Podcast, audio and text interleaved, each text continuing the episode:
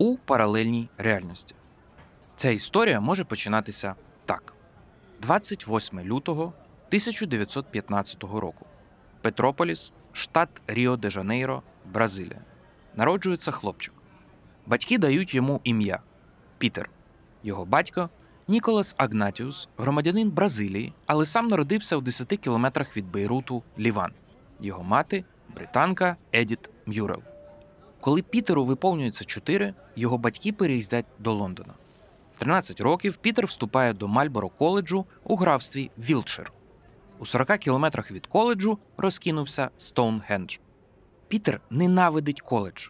Він уповні відчуває, що таке ненависть до іншого бразильсько-ліванського громадянина Британії. Згодом він скаже: Я був цілковито нещасливим від початку і до самого кінця в оточенні педантів і педерастів. Однак у коледжі Пітер робить перші успіхи у дослідженні біології. 1935 року Пітер закінчує з відзнакою зоологію у коледжі Магдалени Оксфордського університету. У коледжі на той час навчалося не так багато дівчат. Одна з них Джин Тейлор. Її наставницею була юна Дороті Годжкін, котра всередині 1960-х стане першою жінкою-лауреаткою Нобелівської премії з Великобританії. Довкола Джин Тейлор крутилися чоловіки, та в її око запав Пітер, який, здається, не проявляв до неї жодного зацікавлення. Згодом Джин скаже про нього його неможливо забути. 1,95 см зросту, нечупара, очевидно, дуже розумний і дуже домінантний. Джин каже, що найкраще його описати французьким словом фаруш. Фаруш можна сказати і про тварину, ляклива, така, що біжить від людей. Можна сказати про людину, відлюдькувата, така, що уникає інших людей. А ще фаруш це агресивний, неотесаний. Одного дня Джин сидить у бібліотеці, читає якусь дуже філософську книжку, натрапляє на слово евристика і підходить до Пітера, а вона не сумнівається, що він точно знає значення цього слова, і питає: Що ж таке евристика? Пітер пояснює, Джин іде до свого столу, бере книжку, читає. І десь за годину їй знову трапляється триклята евристика. Вона знову підходить до Пітера і питає: Що ж таке евристика? Пітер дивиться на неї і питає у відповідь: Хочеш навчу тебе філософії?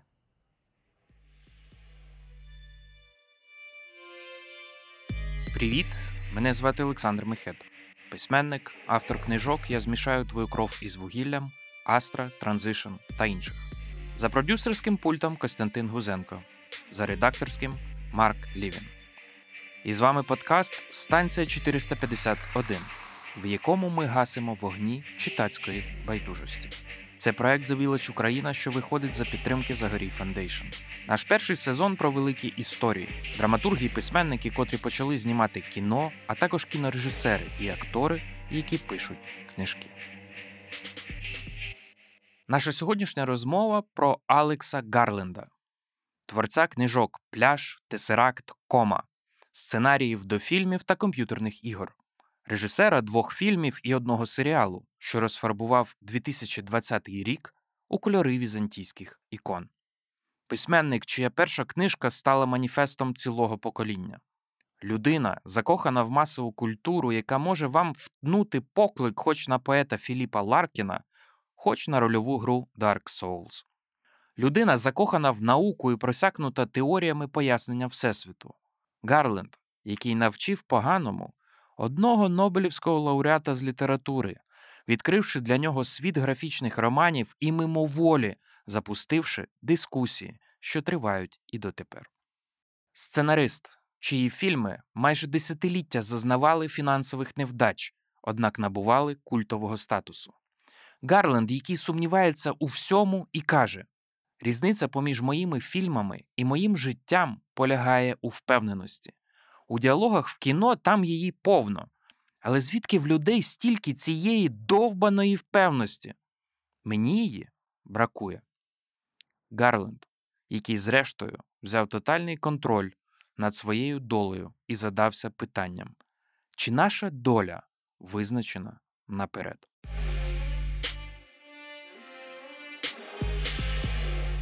Ми говоримо про 25 років творчого шляху Алекса Гарленда, і у відблисках його трансформацій намагаємося віднайти те, що завжди лишається незмінним. Алекс Гарленд народився 1970 року в Лондоні. Від самого дитинства створював комікси. Сам собі і письменник, і художник, і літери промалював, і в кадри фарбував. Коротше, сам собі студія. Згодом, коли його розпитуватимуть про постатей, чи його впливу він зазнав, серед інших він згадуватиме не просто мейнстримні імена та назви комікс-серій, типу болотяної істоти Алана Мура, яка добряче вплинула на розвиток усієї індустрії. А серед інших там будуть і Гарві Курцман, і Роберт Крамп, роботи яких збирав і любив батько Гарленда. Його дитяче хобі і коло спілкування батьків підказали вибір професії. Гарленд вступив до університету Манчестера на мистецтвознавство. У 17 років його підхопив поколіннєвий вітер далеких мандрівок. Подалі від звичних туристичних маршрутів, подалі від витопканих стежок. Лише наплічник, записник і вир пригод. І напрямок Південно-Східна Азія, Таїланд, Філіппіни, Малайзія. Місця, що однаково зігрівають серденька і покоління X і міленіалів. У мандрівках Гарленд збирав історії, робив замальовки, створював комікси. Як згодом згадуватиме Гарленд. Тоді я бачив два шляхи: або пишеш про те, що добре знаєш, або переповідаєш історії, які любив у дитинстві. Тож я писав про мандрівки з наплічником і робив комікси про мандрівки з наплічником. Якогось дня Гарленд закінчив комікс. За обсягом вийшов цілий собі Тін-Тін, ну або, як його перекладають нині українською, Тен-Тен. 62 сторінки цілком достатньо, аби розповісти історію. Щасливий Гарленд дав батьку почитати комікс зі словами Глянь, я закінчив комікс. Гарленд сходив на кухню, поставив чайник, заварив каву, приготував сендвіч. Ну що там ще можна зробити за 7 хвилин? Сплив лиці 420 секунд, повертається він до батька, а той уже все прочитав. І тієї миті, відчуваючи тепло чашки, ну або не відчуваючи, але мені дуже хочеться вірити, що хоча б щось його зігрівало. Тієї миті він сказав собі: Ова! Мені знадобився цілий рік, аби зробити цей комікс, і знадобилося лише сім хвилин, аби його прочитати. А за цим долітає ще одна думка час зав'язувати з малюванням. Гарленд спробував ще стати журналістом, але до кожного матеріалу йому хотілося зробити 50 приміток і зауважень щодо відтінків правди. Погодьтесь, річ недосяжна у світі медіа. Гарленду 24, і він вирішує написати роман на основі своїх записів про мандрівки. Та лишається найскладніше як навчитися писати літературу, якщо навіть толком не знаєш, як написати діалог, як передати пряму мову, як передати це стукотіння серця, сповненого жаги до життя, як дати почути пульсацію мрії. У паралельній реальності. Бурхливий роман Пітера і Джин. Однак на заваді стає родина Джин. Як може вона бути з цим чоловіком, який навіть не є англійцем? У майбутньому на них чекатимуть лише бентега, скрута та вбогість. Мати бере її під лікоть, так як уміють брати під лікоть тільки мами, і каже: Ці люди зі сходу рано старіють. Ну, сама знаєш. Коли Джин розповідає про своє рішення одружитися з Пітером, вона використовує форму I was absolutely determined, сповнена непохитності, переконаності, визначеності.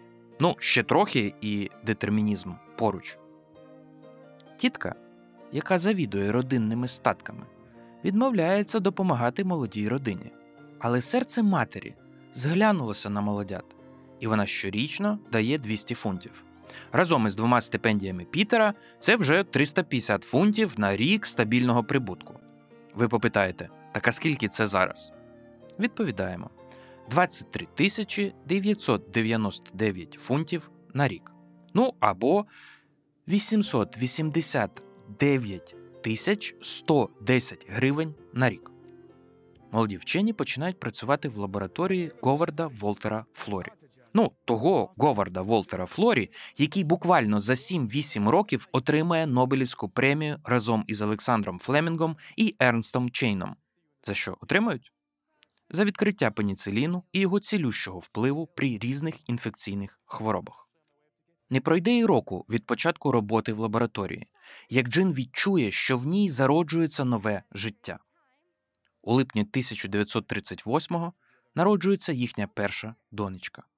Вони називають її Керолайн. Але щастя затьмарює усвідомлення. Наближається те, чого не уникнути Друга світова війна.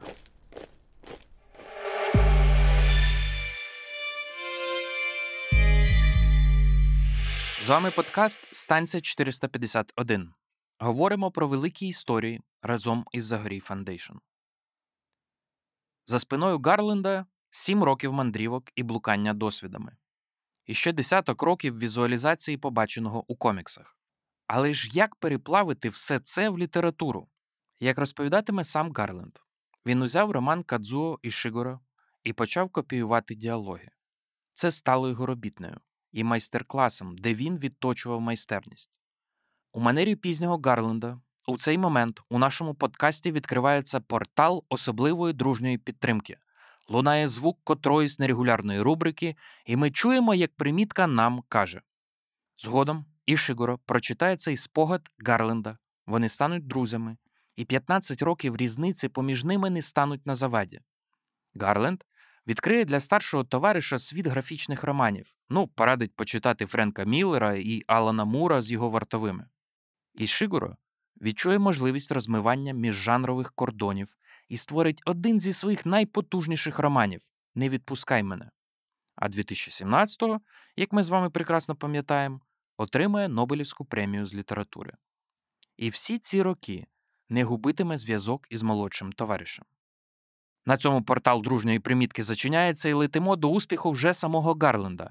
Але щось іде не так, і у бічному коридорі реальності 1994 року ми бачимо ще одне лондонське помешкання. Ну, не таке аристократично витончене і зашарпаніше, ніж у Гарленда. За столом сидить одноліток Гарленда і пише свої сім п'єс, що змінять світовий театр. Ми хочемо щось сказати підбадьорливе Мартіну Макдоні. Вже простягаємо руку, та портал закривається вмить. 1994 рік. Одне місто Лондон. Гарленду 24, Макдоні 24. Гарленд починає писати роман, що зветься Пляж. Пляж, із яким на цій часовій дистанції у 25 років Гарленд уже зовсім не відчуває зв'язку, наче написаний він зовсім іншою людиною. Але й не відчував його вже, скажімо, 2004 року, коли в інтерв'ю Guardian казав, що у книжковій крамниці поводиться з пляжем, як зі старим знайомим, від якого простіше відвернутися і вдавати, наче не помітив, аніж спробувати розіграти радість та несподіване щастя зустрічі.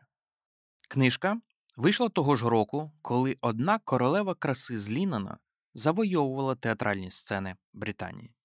Слава пляжа ідеальний приклад до інтернетного сарафанного радіо, коли книжка не подивування для видавця та й самого автора пробиває собі шлях.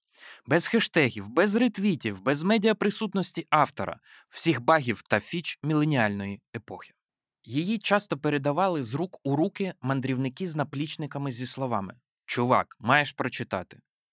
Історія спільноти, що спробувала втримати секрет про нововіднайдений Едем десь на островах Таїланду, втримати будь-якою ціною, заплатити стражданнями та вбивством за можливість лежати на пляжі, курити траву і грати в Тетріс. Для наших найменших слухачів пояснимо: Тетріс це як чергова акція з розчистки мафів побіля станції метро, тільки на чорно-білому екрані кнопкового телефону, як поза-поза минула Nokia вашої бабусі.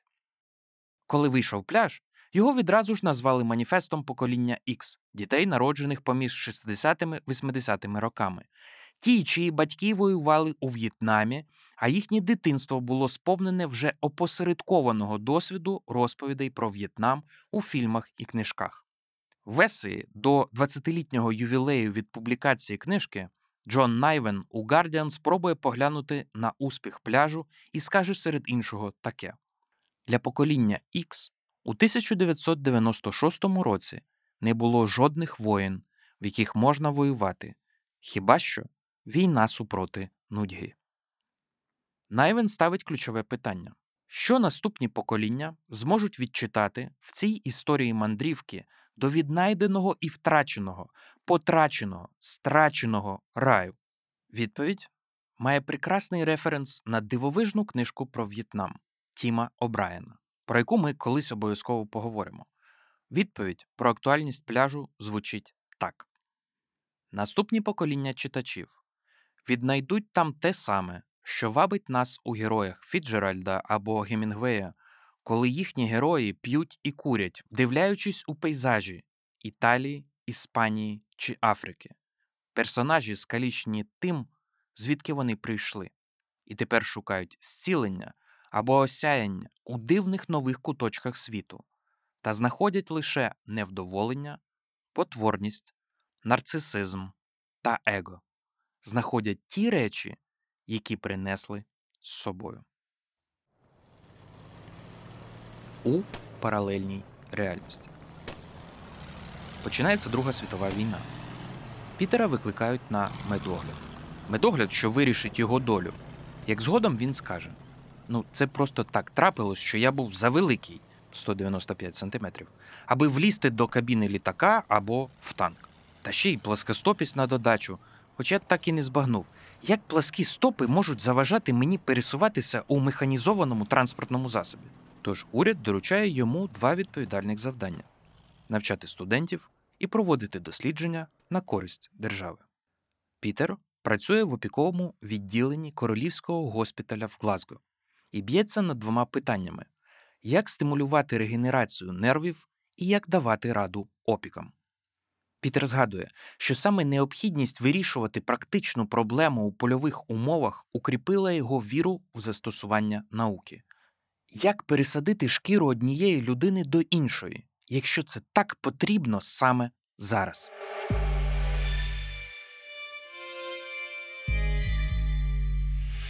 За перший рік роман додруковували 25 разів. Станом на зараз продано близько 7 мільйонів копій роману Пляж.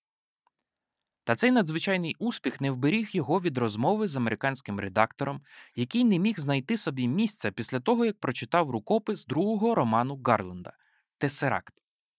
І якщо у вас буде можливість після всіх фільмів Гарленда і фільмів за його сценаріями, почитайте саме цей роман.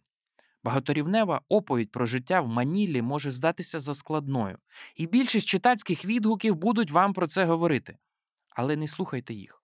Вірю, що знайдете там щось для себе. І от ми в кабінеті американського редактора, який добирає слів, аби сказати таке: Слухай, Алексе, тобі найкраще вдаються історії про молодих людей із наплічниками, які шукають утопію. Повертайся до цього. Може, хіба цього разу спробуй написати про молодих американців? Примітка від автора вміщена наприкінці тесеракту, взагалі одна з найдивніших, які мені коли-небудь зустрічалися. Не би тримаючи середнього пальця перед носом американського редактора, Гарленд каже: Часом під тесерактом розуміють проекцію гіперкуба, а часом і сам гіперкуб. Я запропонував своє пояснення тому що воно мені найбільше подобається. Те саме стосується і всього, про що йдеться в книжці. Одна з речей, яку його постійно намагаються випитати, чи відчував він коли-небудь письменницький блок, відчуття, що не може перемогти білу німоту аркуша. Зрештою, в одній розмові Гарленд сказав: Я ніколи не хотів бути письменником, тому весь успіх довкола пляжу для мене відчувається, як наче я просто переміг у лотерею. Якщо ж вас цікавить, чи бували періоди, коли я думав «fuck it», досить з мене базгранини, мені не подобається книжковий світ, та мені взагалі не подобається більшість книжок, і взагалі мені не подобається годинами сидіти в кімнаті на самоті, то моя відповідь чи бувало таке? О, так, до біса. А потім були зйомки фільму Пляж, які змінили все. І йдеться не про те, що слава книжки ширилася континентами, і не в тому, що в шостому і сьомому класі Ніжинської школи гімназії номер 16 я дедалі частіше бачив зошити й щоденники моїх однокласниць з Лео Ді Капріо. І не в тому, що Гарленд зустрів Дені Бойла, режисера, який відкриє йому шлях до кіно, а в тому, що Гарленд відчув драйв знімального майданчика і колективної співтворчості кінореальності. Він наважився і підійшов до продюсера зі словами: Знаєте, у мене є ще одна ідея: фільм про зомбі, які рухаються надзвичайно швидко. У паралельній реальності. 1949 рік. Пітер уперше їде до Сполучених Штатів. У Нью-Йорку на нього чекає Пейтон Раус, видатний учений, який 1911 року відкрив пухлинотворні віруси на прикладі курей. На момент зустрічі Пейтону Раусу 70, Пітеру 34. Пейтон кличе Пітера на вечірку у високошанованому товаристві на честь Дня подяки. Нью-Йорк повінця заливає сонце. У Пітера лише один костюм костюм із шерсті. Він приходить на вечірку, весь упріває. Пейтон запитує, чи не хоче він якийсь коктейль. Пітер відповідає: Я чув, що Мангеттен нічогенький, залюбки б випив. Офіціант приносить коктейль. Голодний Пітер випиває його. Офіціант забирає пустий келих і ставить перед Пітером черговий Мангеттен. Пітер випиває другий келих.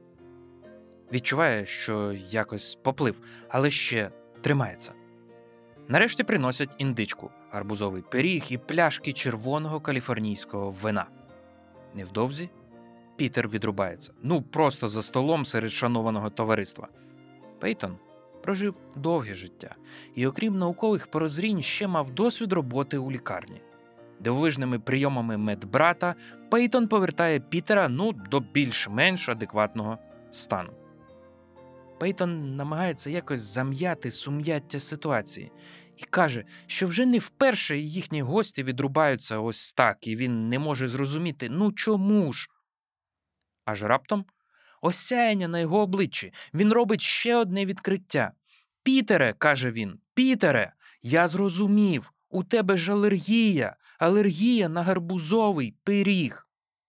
Пейтон Раус, серед іншого, війде в історію як науковець, котрий отримав Нобелівську премію за своє відкриття найпізніше, найвіддаленіше в часі від моменту, коли було зроблено прорив 55 років. Відкриття 1911 року. Нобель 1966. За 4 роки після Нобеля Пейтон помре у віці 90 років. Фільм «28 днів по тому за сценарієм Гарленда і режисурою Денні Бойла вийшов 2002 року. При бюджеті 8 мільйонів він зібрав майже 83 мільйони доларів і став міжнародним хітом. І навіть у фільмі ви можете чітко відчути, де закінчується чисте мистецтво Бойла і Гарленда, а де починається фактор, що дозволяє зібрати таку світову касу. Підказка. Дивитися до самісінького кінця де ви вигукуєте Ой, матінко! Там фільм і має закінчитися. А те, що за вашим вигуком, так це те, що і робить міжнародному хіту світову касу. Кажуть, Гарленд настільки знайшов себе, що повернув у видавництво аванси за два романи. Кажуть, йшлося про 6 чи 7 нулів. Гарленд відчув, що таке кінополотно, яке створюють сотні людей. І здавалося б, життя йтиме вже прокладеною дорогою, не злетить із рейок. Відтоді йому щастило з проектами і з режисерами, але не завжди щастило зі зборами фільмів у світовому прокаті. Пекло Дені Бойла дуже красива розповідь про політ до сонця з дивовижним дизайном і декоруванням світу. Однак кілька сюжетних дір проковтують фільм у прірву не згірше за часопросторові викривлення. Хало Екранізація гри, за сценарій до якої, як кажуть, Гарленд отримав мільйон доларів, але фільм так і не дістався до екранів. Не відпускай мене. екранізація роману Кацуо і Шигоро, на створення якого Гарленд мимоволі. Але чи можна називати такий вплив мимоволі?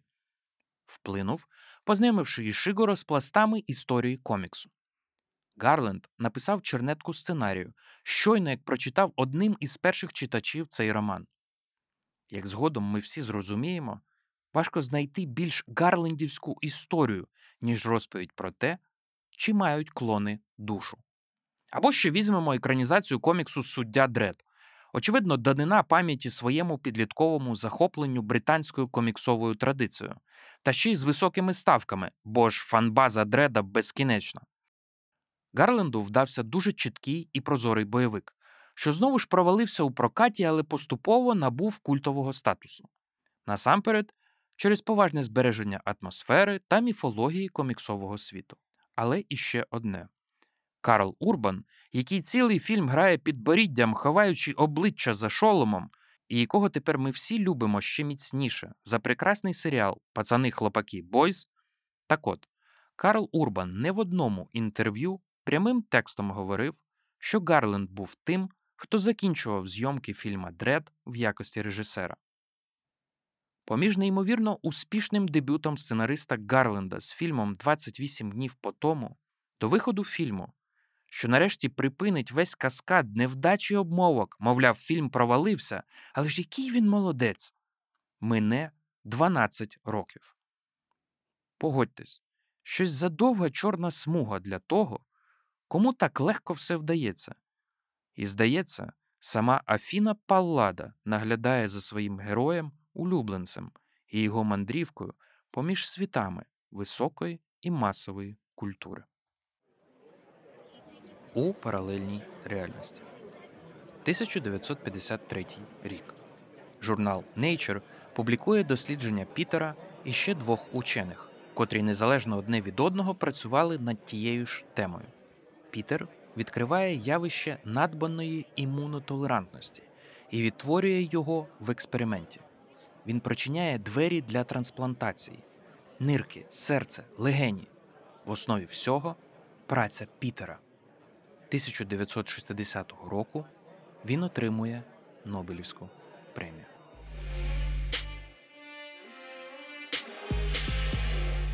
2014 року виходить режисерський дебют Гарленда Екс Махіна. Химерна стильна притча про те, чи можуть роботи мати серце і душу. Притча, що вкотре дозволяє критикам вигукнути Ой Леле! Відродження наукової фантастики.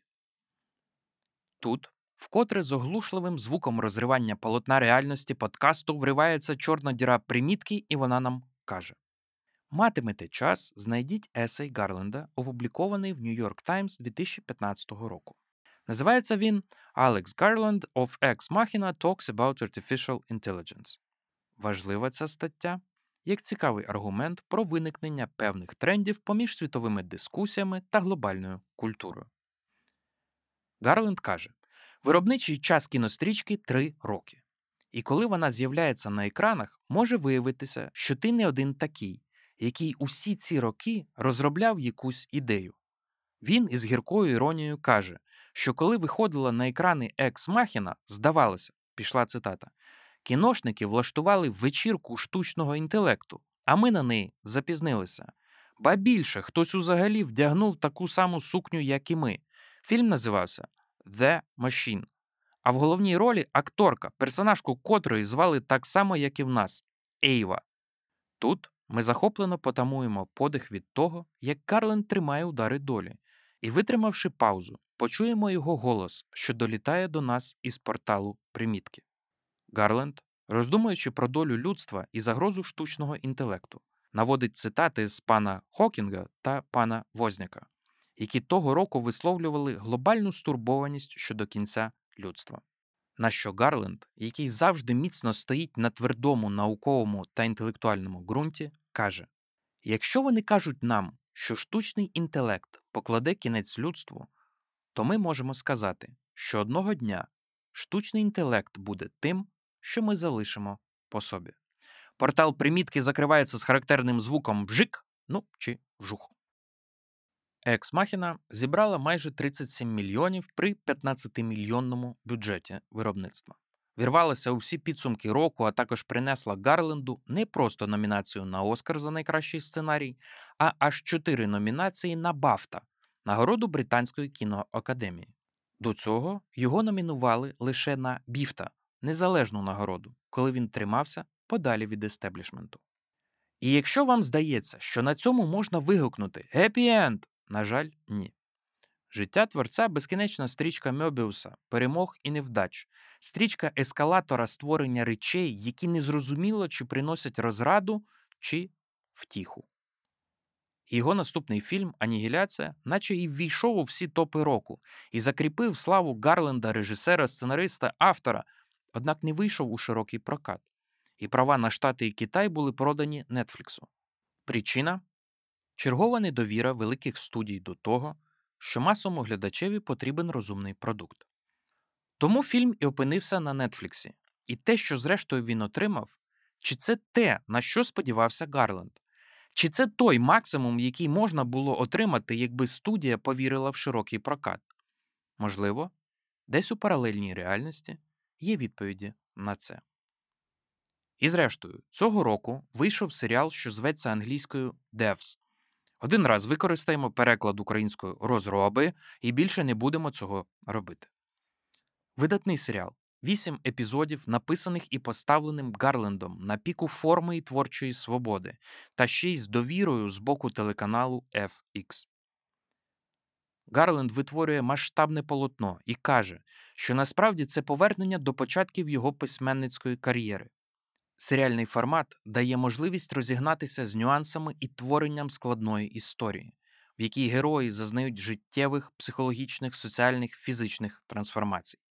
І ось, після такого затяжного стрибка в прірву біографії, давайте спробуємо розставити хоча б якісь розмітки Гарленд Ленду. Хто творець? Які правила регулюють ці нерегульовані перехрестя вибору, яким життєвим шляхом підуть герої. 1969 рік. Керолайн, першій доньці Пітера і Джин, виповнюється 31 рік. Керолайн працює психотерапевткою. Вона виходить заміж за Ніколаса. Ніколасу 34. Він близько 10 років пропрацював театральним режисером, але останні роки працює політичним карикатуристом. Вже три роки, як він працює в Daily Telegraph. Минуть роки. Вони розійдуться з Керолайн. Однак Ніколас слідуватиме своєму вибору і до самісінької пенсії 2011 року продовжуватиме трудитися політичним карикатуристом Daily Telegraph. А наступного року мер Лондона Борис Джонсон призначить його офіційним карикатуристом-художником Лондонської олімпіади, і вони разом видадуть розкішну книжку. Та це все буде потім. А зараз за вікном 1970 рік. На світ народжується їхній первісток. Для того, аби окреслити всю мапу Гарлендленду, нам потрібно перемогти велику перешкоду, подолати черговий конфлікт, який так майстерно вибудовує сам Гарленд. І в цьому випадку Гарленд наша найбільша перепона. Він сам стоїть на заваді того, аби ми могли вирізнити його авторський почерк. Майже від початків своєї кар'єри він максимально відкритий до співтворчості, того, що нині називають колаборацією. І буде це робота з батьком над повістю кома, що ставить жирну крапку у його письменстві, чи спроба прямого переносу тексту роману Ішигоро на екран, або мистецький ремікс на світ Джефа Вандермеєра в анігіляції. У Гарленда особлива повага до співтворення кіно. У багатьох інтерв'ю він наводить таке порівняння. Часто можна зустріти режисера, який комунікує створення фільму як одноосібний процес. Мовляв, дивіться, я і є одна висока гора. Для Гарленда це завжди гірська місцина, де купа високих гір. Кіно як можливість і довіра кожному учаснику процесу привнести щось нове, круте, мистецьке, сповнене змісту і жаги до творення. Цьому є купа прикладів. Скажімо, Він розбирає сцену в анігіляції для York Times і каже, що в сценарії було так ось, але художник по реквізиту і декоратори сказали: Дивись, ми знайшли таке місце, тут буде крутіша сцена. Або розбір сцени з Девс, де Лілі, головна героїня, читає збірку віршів Сільвії Плат. Як з'явилась в кадрі збірка віршів Сільвії Плат? Ну, художник по реквізиту підказав вірш і книжку, що краще розкриють зміст усього задуму Гарленда. Гарленд про довіру до тих, з ким він працює, і дехто з них зробив із ним разом уже шість фільмів.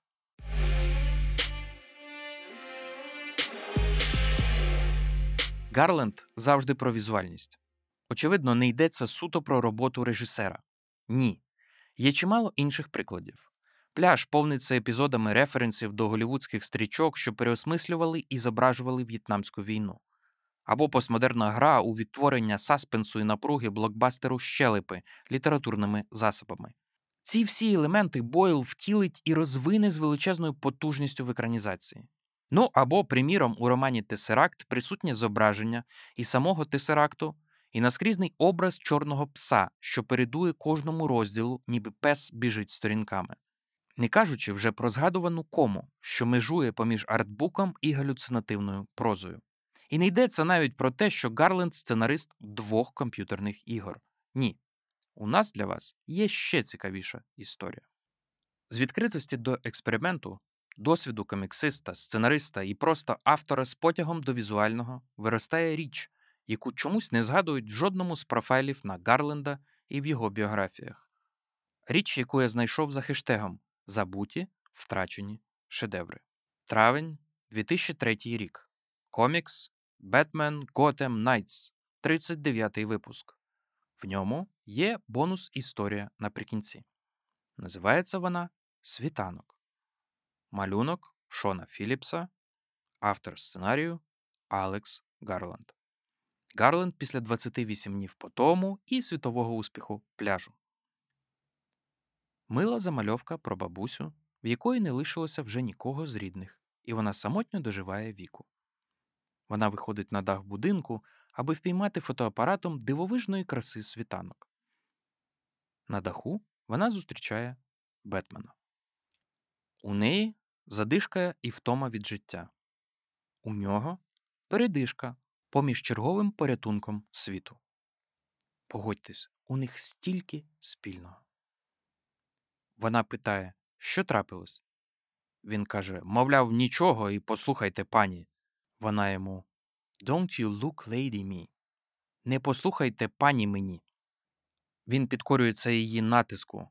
Замість знімка світанку старенька робить селфі з Бетменом і вже не відчуває такої самотності. Він сьогодні порятував ще одну душу. Від візуальності ще один крок вперед, а там трансмедіальність переходи поміж медіа, які так легко вдаються Гарленду, і як легко його історії втілюються різноманітними медіа або жанрами мистецтва. Він буквально здійснює міжжанрову трансплантацію, коли одні риси певного жанру можуть стати в нагоді іншому. Хороший тут приклад і пекло Дені Бойла, що в останній третині стає добрячим слешером. І розповідь Гарленда, що в екс-махіні він зрозумів важливість перемикання регістрів оповіді, і поміж усіма серйозними розмовами про пошуки Бога і душі раптом вклинюється незабутня сцена диско танців. І шок від такої нахабності режисера протирає замиленість глядацького ока. Якщо тут працює саме цей елемент, то чому б його нам не відчекрижити та припасувати сюди? Або ще ось такий приклад. Гарленд написав сценарій для фільму, який поставить його дружина Палома Баеза. Сценарій, що включає риси хорору, але спрямований для сімейного перегляду, і комбінує зйомки живих акторів із ляльковою анімацією. Ну або, як каже сам Гарленд, одна з речей, які дає мені жанр, це можливість трахнути його. Гарленд послідовно в інтерв'ю каже, що він атеїст сформований поглядами свого родинного кола. Однак великою мірою кожна його історія про витворювання ідеальної спільноти. райського куточка, в якому трапляється першородний гріх, що заплямовує всю чистоту картонних декорацій, створених проекціями, мріями, ідеологіями, ну або просто тим брудом, що ми завжди несемо з собою. Пляж тут очевидний приклад, але те, що закладене Гарлендом у романі, розвиває Денні Бойл. Будете передивлятись, зверніть увагу на футболку Ді Капріо, в якій він літає всім островом. Придивились? Пригадали? Правильно, Ель Діабло. Ну або ім'я тієї, хто тримає пляж Сел, що англійською ближче туди до соул, душа. Ну і не забувайте Крісто, який мучився за нас усіх. Або 28 днів по тому втеча від зомбі, що призводить героїв до нової оази людства, в якій уже все прогнило до самісінького осердя. Ну або боротьба Дреда відбувається в кварталі, що зветься Персиковий сад, який, за словами Гарленда, названий на честь ресторанчику, де він уперше зустрівся з творцем Дреда комікса. Але ми ж із вами звикли не довіряти таким речам, особливо якщо антагоністку звати Ма-Ма. Привіт, боротьба архетипів, привіт, ма-ма, аніма та батько їхній Карл Густав Юнг. Ну, або ще у Гарленда є притулок, де вирощують клонів, ну або незрозуміла аномальна зона, де викривлюється реальність, але яка ж вона при цьому райськи красива, або лабораторія геніального творця, який створює живого робота. Ви зараз відчули, як я показую ці лапки над словом живого. Називається цей фільм Екс Махіна. Очевидно, референс до античного Deus Ex Machina, античного бога з машини, який наприкінці п'єси з'являється з небес і раптово вирішує всі конфлікти. Якщо прибрати Бога, Deus, то лишається з машини або ex machina колишня машина, або візьмемо, наприклад, ім'я цієї дівчини-робота Ейва, референс до Єви чи ближче до Ави, аватарки проекцій нас самих. Ну або ще таке чергова порція спойлерів і шикарних історій. В останній серії Девс антагоніст, який не зовсім той є антагоніст, але творець реальностей, пояснює, що насправді все крутилося не довкола департаменту розробників Devs, а насправді це Deus. І Гарленд прямим текстом каже в серіалі: це такий жарт для своїх, для своїх глядачів, які добряче пам'ятають екс Махіну. Гарленд перекидає місток поміж своїми світами, і це відкриває нам черговий портал.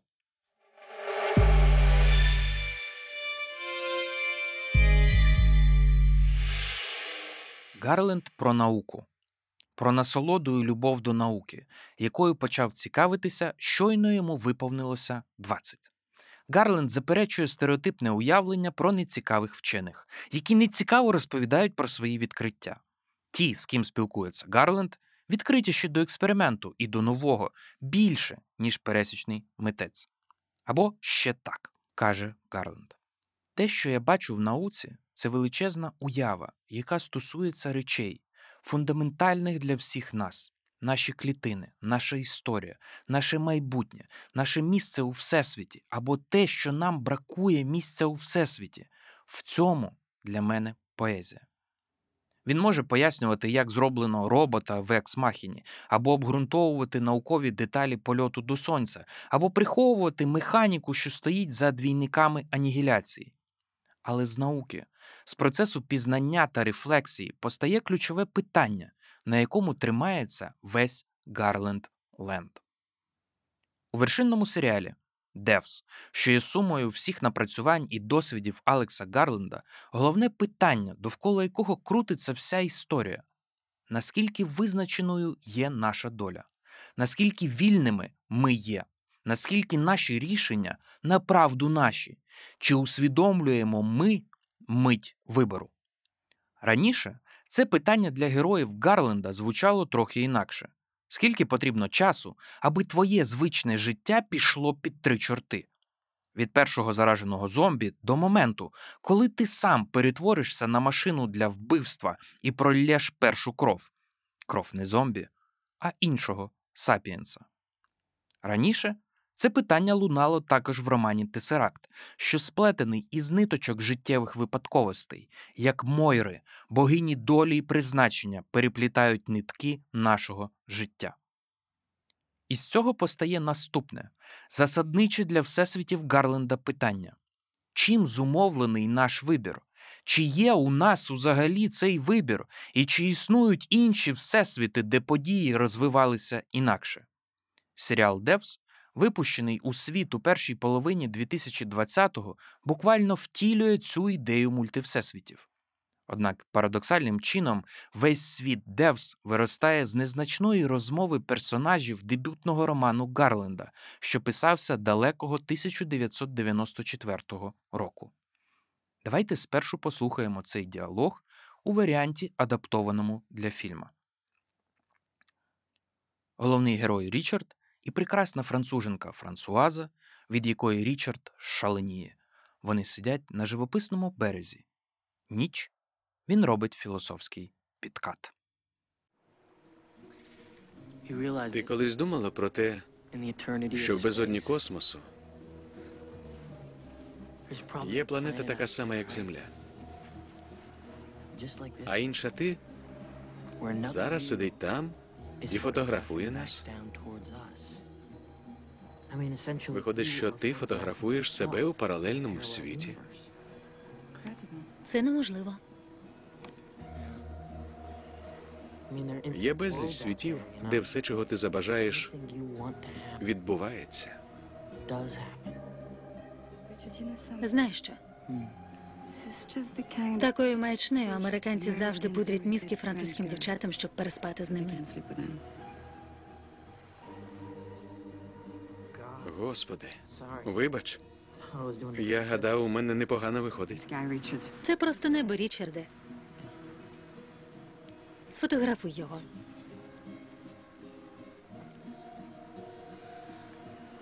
А тепер давайте візьмемо до рук роман Гарленда. І на коротку мить повернемо до життя нашу нерегулярну рубрику, за якою ви так сумували. В ефірі лунає секунда задротства.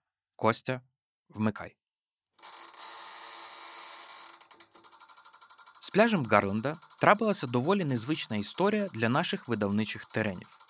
Уперше українською він виходив 2010 року.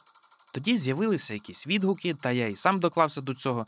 І за гарною традицією українського книговидання все мало піти по Атлантиді і не перевидаватися. Однак цьогоріч видавництво рідна мова повернуло пляж. Та й не просто. А взяли той самий переклад Олесі Сандиги, який пройшов випробування десятьма роками. І як нас запевнила пані Олена Бодасюк, яка готувала книжку до друку, правки у переклад сленгу чи жартів, чи якихось реалій були внесені мінімальні. Ну і ще, аби продовжити секунду задротства, скажу, що із пані Олесею Сандигою, готуючись до цього епізоду, ми теж поговорили. Вона звернула особливу увагу на те, як Гарленд працює з ускладненням характеру Річарда і як згущує фарби перипетій, які впливають на зграю молодих людей, котрим здавалося, що рай ось він. Лише б вистачило рису і батареїк для Нінтендо. Кінець хвилинки задротства. Повертаємося до розмови про мультивсесвіт. Персонажі Гарленда, на відміну від кіноадаптацій, не ховаються за маскою іронії. Вони щирі, відверті та варіативні. Вони втілення множинності вибору, який ти здійснюєш протягом життя. Отже, Алекс Гарленд, пляж, переклад Олесі Сандиги. Слухай, шепнув я Франсуазі, трохи підвівшись і спершись на лікоть. Хочеш, розкажу щось химерне. Про що? Про нескінченність. Але це не складно. Тобто не треба бути професором, щоб. Франсуаза махнула рукою, окресливши в повітрі кінчиком цигарки червону дугу. Це означає так? уточнив я. Так. Гаразд, я тихенько прокашлявся. Якщо припустити, що Всесвіт нескінченний, це означатиме, що існує нескінченна кількість можливостей для того, аби трапилося що завгодно. Так? Дівчина кивнула і затягнулася від червоного вуглика, що мерехтів у неї в пальцях. Ну от, а якщо існує нескінченна кількість можливостей для того, аби трапилося що завгодно, Значить, врешті-решт, що завгодно й трапиться, хай би якою незначною була вірогідність. Хм, це означає, що десь у космосі є інша планета, яка за неймовірного збігу обставин розвивалася точнісінько як наша, аж до найменших дрібниць. Та ну, точно кажу. А є ще одна, точнісінько така, за винятком того, що ота пальма на ній росте на пів метра правіше, а на ще одній на пів метра лівіше. Насправді існують планети з нескінченною кількістю варіацій лише стосовно одного цього дерева, нескінченну кількість разів. У відповідь тиша. Заснула? Чи що? Що скажеш? не втерпів я. Цікаво, пробурмотіла дівчина. На цих планетах усе, що може статися теоретично, уже сталося. Саме так. Тоді на одній з цих планет я, можливо, кінозірка? Неможливо, а точно. Ти живеш у Беверлі Хіллз і заграбастала минулорічного Оскара. Непогано. Так, але не забувай, що деінде твій фільм провалився. Ой, це був повний провал. Критики напосіли на тебе, кіностудія прогоріла, а ти підсіла на бухло і заспокійлива. Отака фігня. Франсуаза перекотилася на бік і глянула на мене. Розкажи про ще якісь світи, шепнула вона і посміхнулася. У місячному сяйві її зуби сріблясто зблиснули. Ну, відповів я, тут можна розказувати і розказувати. Етьєн, хлопець Франсуази, знову заворушився і перевернувся на другий бік. Я нахилився і поцілував Франсуазу. Вона відсахнулася або розсміялася, або похитала головою, або заплющила очі і відповіла на поцілунок. Етьєн прокинувся і аж рота роззявив від здивування. Етьєн спав собі далі. Я спав, а Франсуаза тим часом цілувала Етьєна. На віддалі світлових років від нашої постелі, з пакетів для сміття і заспокійливого шуму прибою. Усе це відбувалося саме зараз. І ось кінець мандрівки. Мить, коли боги дивляться на своїх героїв і вибір, який вони здійснили. Рок, фатум, доля. Мить, коли всі портали мультивсесвіту осяйно зливаються в єдиний потік. Про що Гарленд? Про задоволення від співтворчості та відкритість до експерименту, де кожен із учасників супергеройської команди рівно важливий, рівно значущий та унікальний. Про візуальність та переходи поміж медіа, поміж розмаїттям можливостей сторітелінгу і адаптації всіма можливими техніками та засобами, про віднаходження і втрату раю, про першу кров ближнього свого і перший гріх, про гріхи, які ми тягнемо з собою, хоч в іншу екзотичну країну, хоч на іншу планету.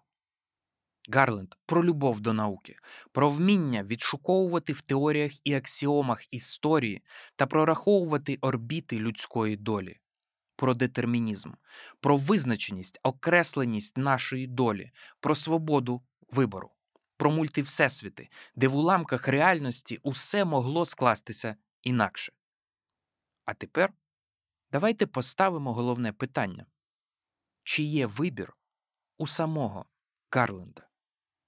Чи є у тебе вибір, якщо твій дідусь, сер Пітер Медавар, лівансько-бразильського походження, британський лицар, лауреат Нобелівської премії, в якого свого часу не було в кишені і 25 фунтів, аби заповнити необхідні документи на свій PhD.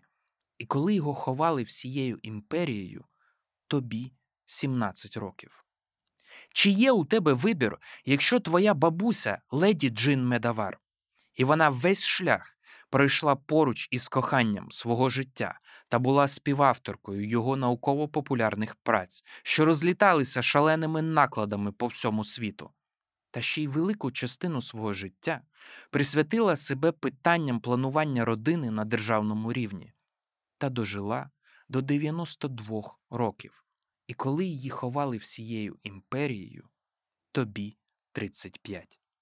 Чи є у тебе вибір, якщо твій батько Ніколас Гарленд, офіцер ордену Британської імперії, і він усе життя збирав андеграундні комікси?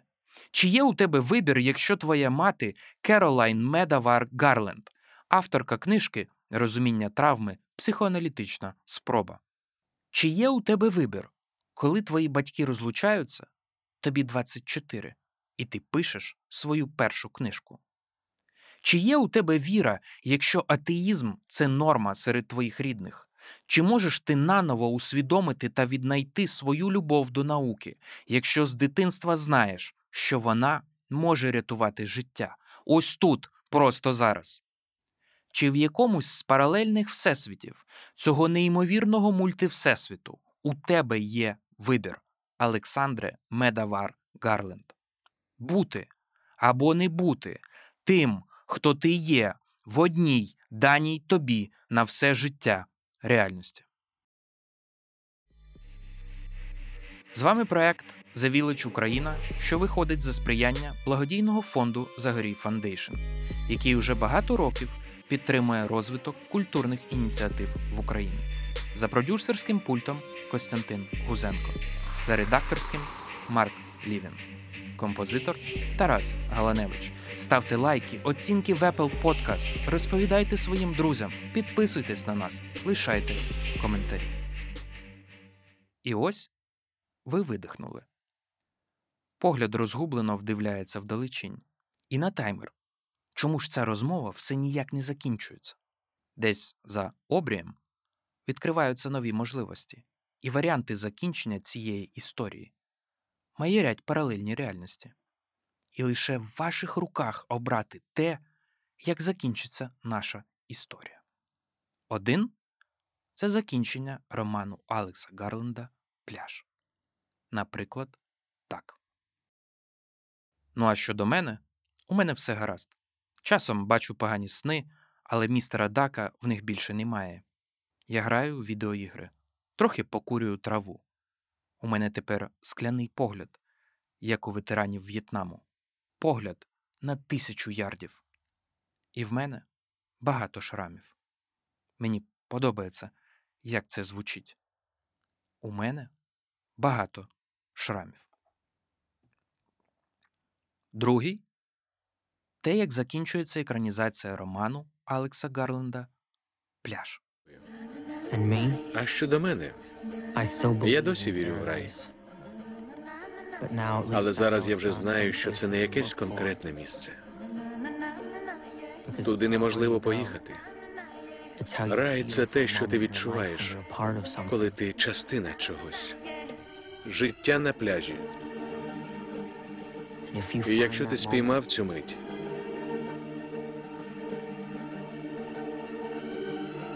вона залишиться назавжди.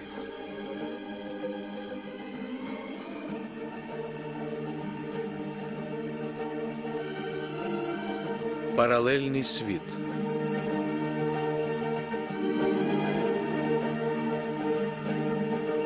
З любов'ю Франсуаза.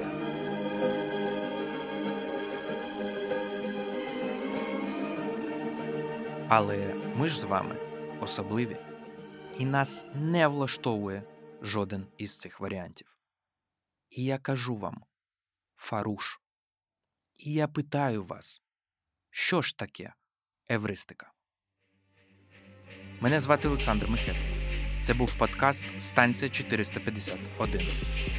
Ми рятуємо книжки від забуття у всіх даних нам реальностях.